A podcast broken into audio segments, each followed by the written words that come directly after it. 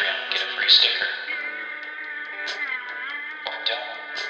It's up to you.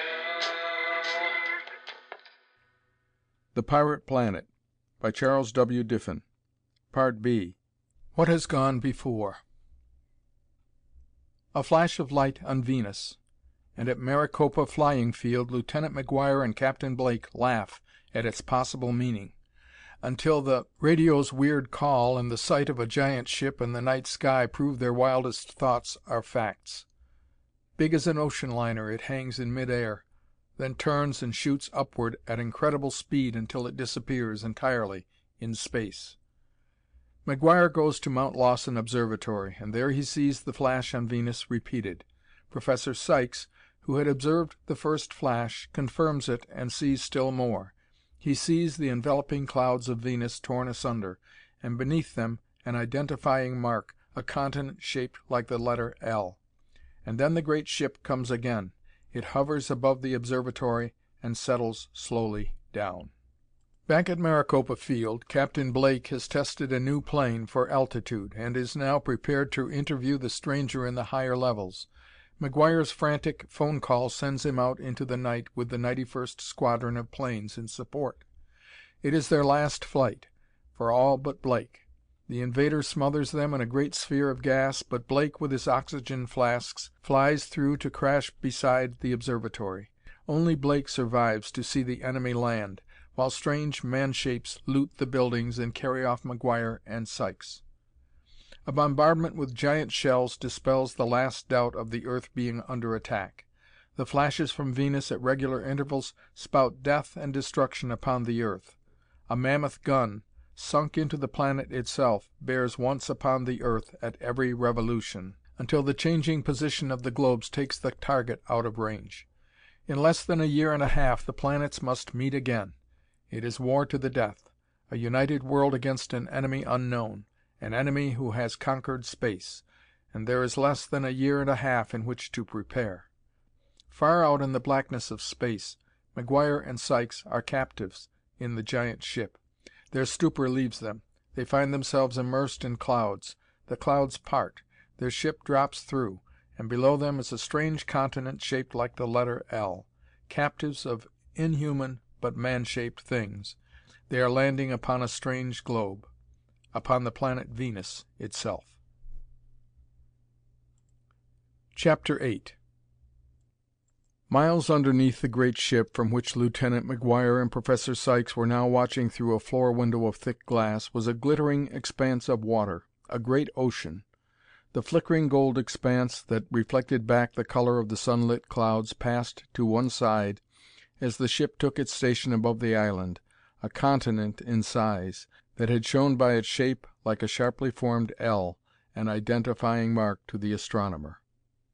They were high in the air. The thick clouds that surrounded this new world were miles from its surface, and the things of the world that awaited were tiny and blurred. Airships passed and repassed far below, large, some of them, as bulky as the transport they were on. Others were small flashing cylinders, but all went swiftly on their way. It must have come some ethereal vibration to warn others from the path, for layer after layer of craft were cleared for the descent. A brilliant light flashed into view, a dazzling pin point on the shore below, and the great ship fell suddenly beneath them. Swiftly it dropped down the pathway of light. On even keel it fell down and still down, till McGuire, despite his experience in the air, was sick and giddy. The light blinked out at their approach. It was some minutes before the watching eyes recovered from the brilliance to see what mysteries might await, and then the surface was close and the range of vision small.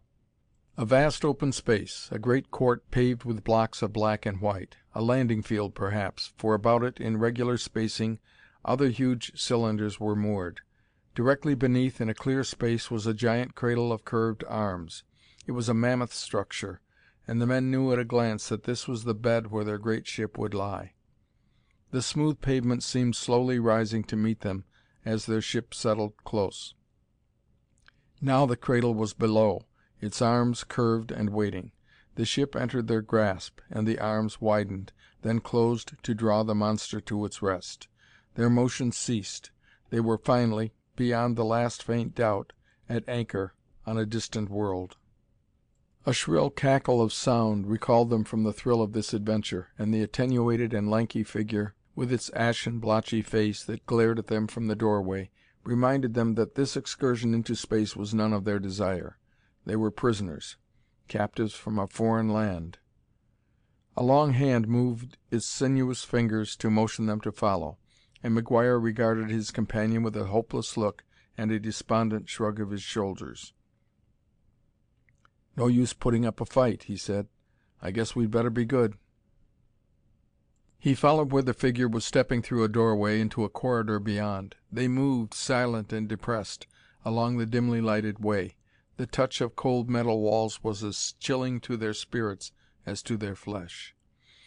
But the mood could not last. The first ray of light from the outside world sent shivers of anticipation along their spines. They were landing, in very fact, upon a new world. Their feet were to walk where never man had stood.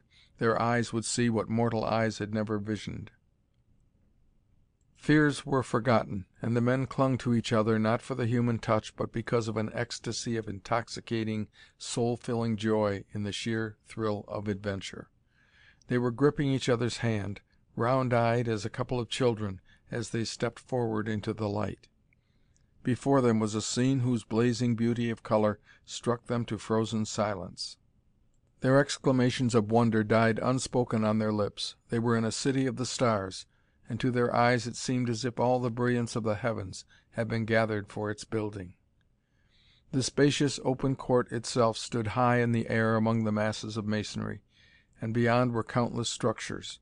Some towered skyward, others were lower, and all were topped with bulbous towers and graceful minarets that made a forest of gleaming opal light. Opalescence everywhere. It flashed in red and gold and delicate blues from every wall and cornice and roof. "Quartz?" marveled Sykes after one long drawn breath. "Quartz or glass? What are they made of? It is fairyland!" A jewelled city! Garish it might have been, and tawdry, in the full light of the sun. But on these weirdly unreal structures the sun's rays never shone. They were illumined only by the soft golden glow that diffused across this world from the cloud masses far above. McGuire looked up at that uniform, glowing, golden mass that paled toward the horizon and faded to the gray of banked clouds. His eyes came slowly back to the ramp that led downward to the checkered black and white of the court. Beyond, an open portion of the pavement was solidly massed with people. "People! We might as well call them that," McGuire had told Sykes. "They are people of a sort, I suppose. We'll have to give them credit for brains. They've beaten us a hundred years in their inventions." He was trying to see everything, understand everything, at once. There was not time to single out the new impressions that were crowding upon him. The air, it was warm to the point of discomfort. It explained the loose, light garments of the people. It came to the two men laden with strange scents and stranger sounds. McGuire's eyes held with hungry curiosity upon the dwellers in this other world. He stared at the gaping throng from which came a bedlam of shrill cries. Lean, colorless hands gesticulated wildly and pointed with long fingers at the two men. The din ceased abruptly at a sharp, whistled order from their captor. He stood aside with a guard that had followed from the ship, and he motioned the two before him down the gangway. It was the same scarlet one who had faced them before, the one whom McGuire had attacked in a frenzy of furious fighting only to go down to blackness in defeat before the slim cylinder of steel and its hissing gas. And the slanting eyes stared wickedly in cold triumph as he ordered them to go before him in his march of victory. McGuire passed down toward the masses of color that were the ones who waited. There were many in the dull red of the ship's crew. Others in sky blue, in gold and pink and combinations of brilliance that blended their loose garments to kaleidoscopic hues. But the figures were similar in one unvarying aspect. They were repulsive and ghastly, and their faces showed bright blotches of blood vessels and blue markings of veins through their parchment gray skins.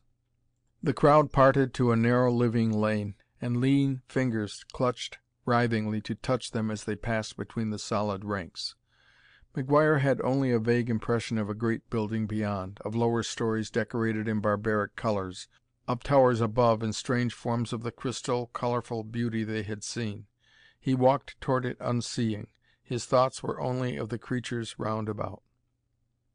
"What damned beasts!" he said. Then, like his companion, he set his teeth to restrain all show of feeling as they made their way through the lane of incredible living things.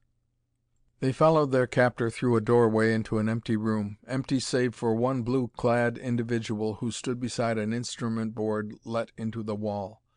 Beyond was a long wall, where circular openings yawned huge and black. The one at the instrument panel received a curt order. The weird voice of the man in red repeated a word that stood out above his curious, wordless tone. "Torg," he said. And again McGuire heard him repeat the syllable. The operator touched here and there among his instruments, and tiny lights flashed. He threw a switch, and from one of the black openings, like a deep cave, came a rushing roar of sound. It dropped to silence as the end of a cylindrical car protruded into the room. A door in the metal car opened, and their guard hustled them roughly inside. The one in red followed while behind him the door clanged shut.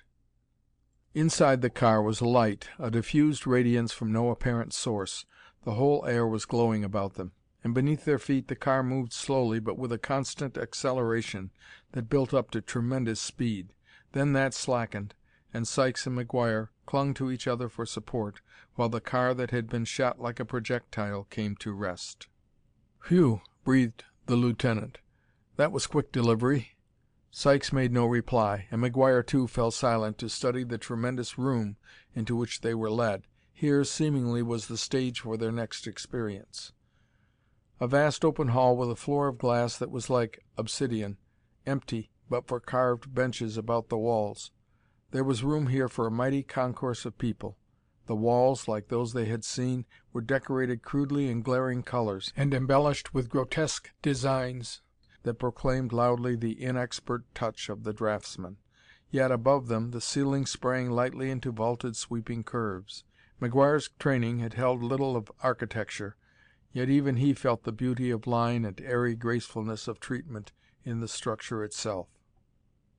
The contrast between the flaunting colors and the finished artistry that lay beneath must have struck a discordant note to the scientist. He leaned closer to whisper: "It is all wrong, some way. The whole world. Beauty and refinement, then crude vulgarity, as incongruous as the people themselves. They do not belong here." "Neither do we," was McGuire's reply. "It looks like a tough spot that we're in." He was watching toward a high, arched entrance across the room. A platform before it was raised some six feet above the floor, and on this were seats, ornate chairs, done in sweeping scrolls of scarlet and gold. A massive seat in the center was like the fantastic throne of a child's fairy tale. From the corridor beyond that entrance came a stir and rustling that riveted the man's attention. A trumpet peal, vibrant and peculiar, blared forth from the ceiling overhead, and the red figures of the guards stood at rigid attention with lean arms held stiffly before them.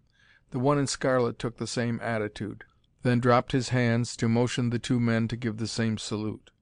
"You go to hell," said Lieutenant McGuire in his gentlest tones, and the scarlet figure's thin lips were snarling as he turned to whip his arms up to their position. The first of a procession of figures was entering through the arch. Sykes, the scientist, was paying little attention. "It isn't true," he was muttering aloud. "It can't be true. Venus twenty six million miles at inferior conjunction." He seemed lost in silent communion with his own thoughts. Then, "But I said there was every probability of life. I pointed out the similarities." "Hush!" warned McGuire.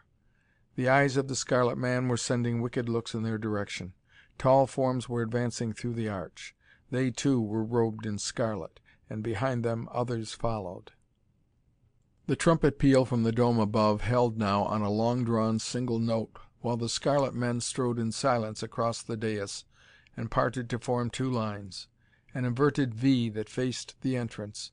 They were an assembly of rigid, blazing statues whose arms were extended like those on the floor below. The vibrant tone from on high changed to a crashing blare that shrieked discordantly to send quivering protest through every nerve of the waiting men. Those about them were shouting, and again the name of Torg was heard, as, in the high arch, another character appeared to play his part in a strange drama. Thin like his companions, yet even taller than them, he wore the same brilliant robes, and, an additional mark of distinction, a head dress of polished gold. He acknowledged the salute with a quick raising of his own arms, then came swiftly forward and took his place upon the massive throne. Not till he was seated did the others on the platform relax their rigid pose and seat themselves in the semicircle of chairs. And not till then did they so much as glance at the men waiting there before them. The two Earth men, standing in silent, impassive contemplation of the brilliant scene and with their arms held quiet at their sides. Then every eye turned full upon the captives, and if McGuire had seen deadly malevolence in the face of their captor, he found it a hundredfold in the inhuman faces that looked down upon them now. The inquiring mind of Professor Sykes did not fail to note the character of their reception. "But why?" he asked in whispers of his fellow prisoner. "Why this open hatred of us? What possible animus can they have against the earth or its people?"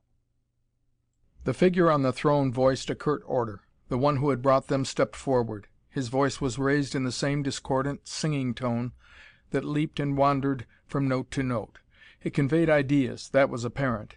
It was a language that he spoke, and the central figure above nodded a brief assent as he finished. Their captor took an arm of each in his long fingers and pushed them roughly forward to stand alone before the battery of hard eyes. Now the crowned figure addressed them directly. His voice quavered sharply in what seemed an interrogation. The men looked blankly at each other. Again the voice questioned them impatiently. Sykes and McGuire were silent. Then the young flyer took an involuntary step forward and looked squarely at the owner of the harsh voice. "We don't know what you are saying," he began, "and I suppose that our lingo makes no sense to you." He paused in helpless wonderment as to what he could say. Then "But what the devil is it all about?" he demanded explosively. "Why all the dirty looks? You've got us here as prisoners. Now what do you expect us to do? Whatever it is, you'll have to quit singing it and talk something we can understand." He knew his words were useless, but this reception was getting on his nerves, and his arm still tingled where the scarlet one had gripped him. It seemed, though, that his meaning was not entirely lost. His words meant nothing to them but his tone must have carried its own message. There were sharp exclamations from the seated circle. The one who had brought them sprang forward with outstretched, clutching hands. His face was a blood red blotch. McGuire was waiting in crouching tenseness that made the red one pause. "You touch me again," said the waiting man, "and I'll knock you into an outside loop." The attacker's indecision was ended by a loud order from above. McGuire turned as if he had been spoken to by the leader on the throne. His eyes were boring into those of the lieutenant, and he held the motionless pose for many minutes. To the angry man, staring back and upward, there came a peculiar optical illusion. The evil face was vanishing in a shifting cloud that dissolved and reformed as he watched into pictures. He knew it was not there, the thing he saw. He knew he was regarding something as intangible as thought, but he got the significance of every detail. They were being crushed like ants beneath a tremendous heel he knew that the foot that could grind out their lives was that of the one on the throne. The cloud stuff melted to new forms that grew clearer to show him the earth. A distorted earth, and he knew the distortion came from the mind of the being before him who had never seen the earth at first hand. Yet he knew it for his own world. It was turning in space.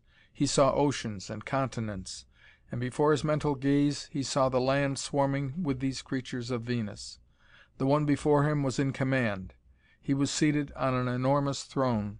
There were Earth people like Sykes and himself who crept humbly before him, while fleets of great Venusian ships hovered overhead.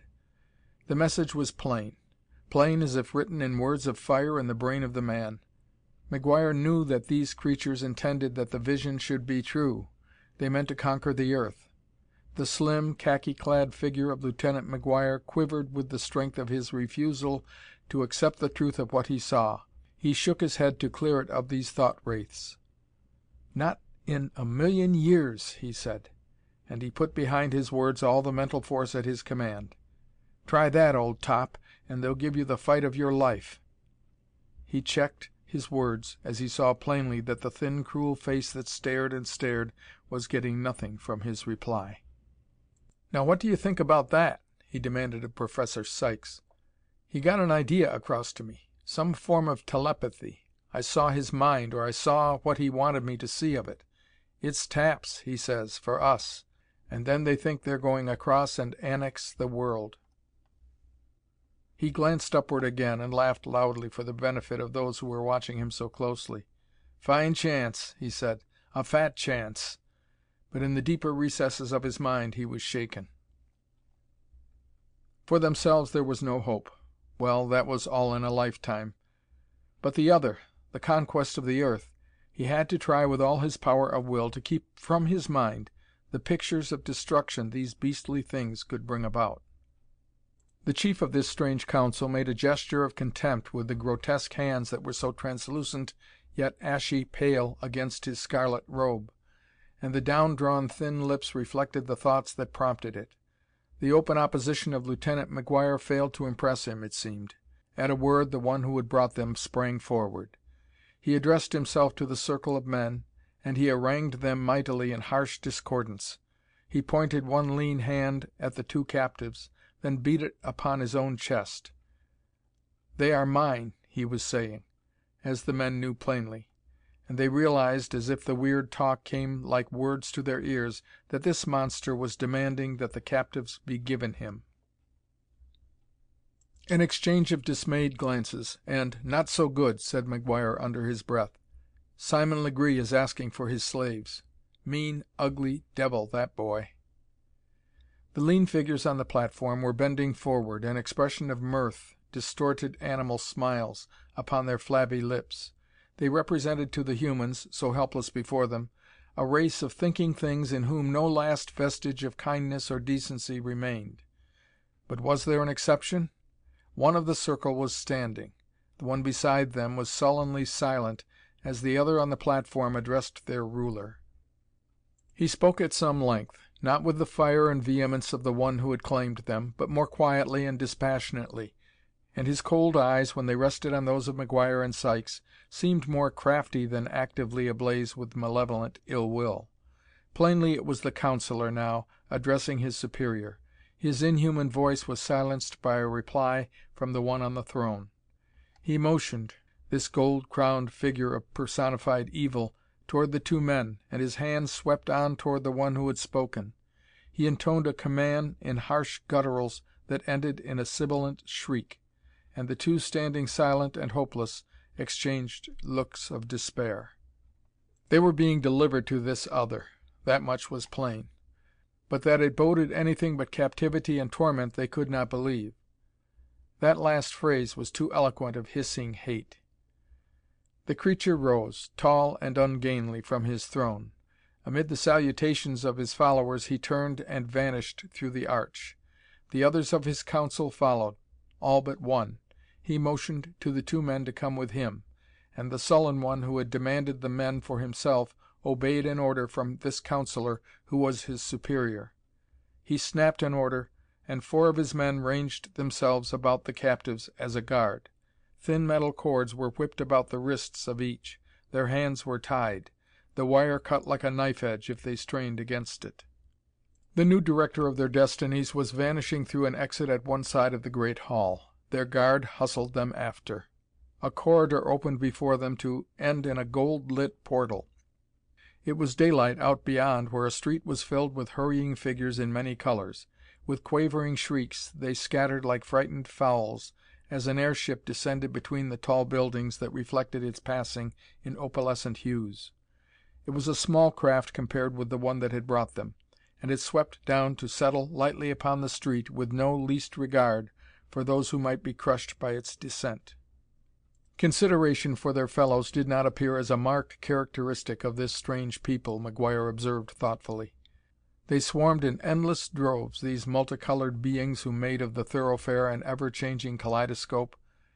And what was a life or two, more or less, among so many? He found no comfort for themselves in the thought. Shoulder to shoulder the two followed where the scarlet figure of the councilor moved toward the waiting ship. Only the professor paid further heed to their surroundings. He marveled aloud at the numbers of the people. "Hundreds of them!" he said. "Thousands! They are swarming everywhere like rats. Horrible!"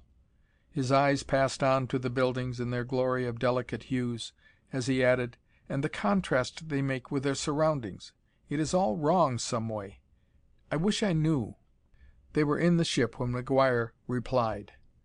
"I hope we live long enough to satisfy your curiosity," he said grimly. The ship was rising beneath them. The opal and quartz of the city's walls were flashing swiftly down. End of chapter 8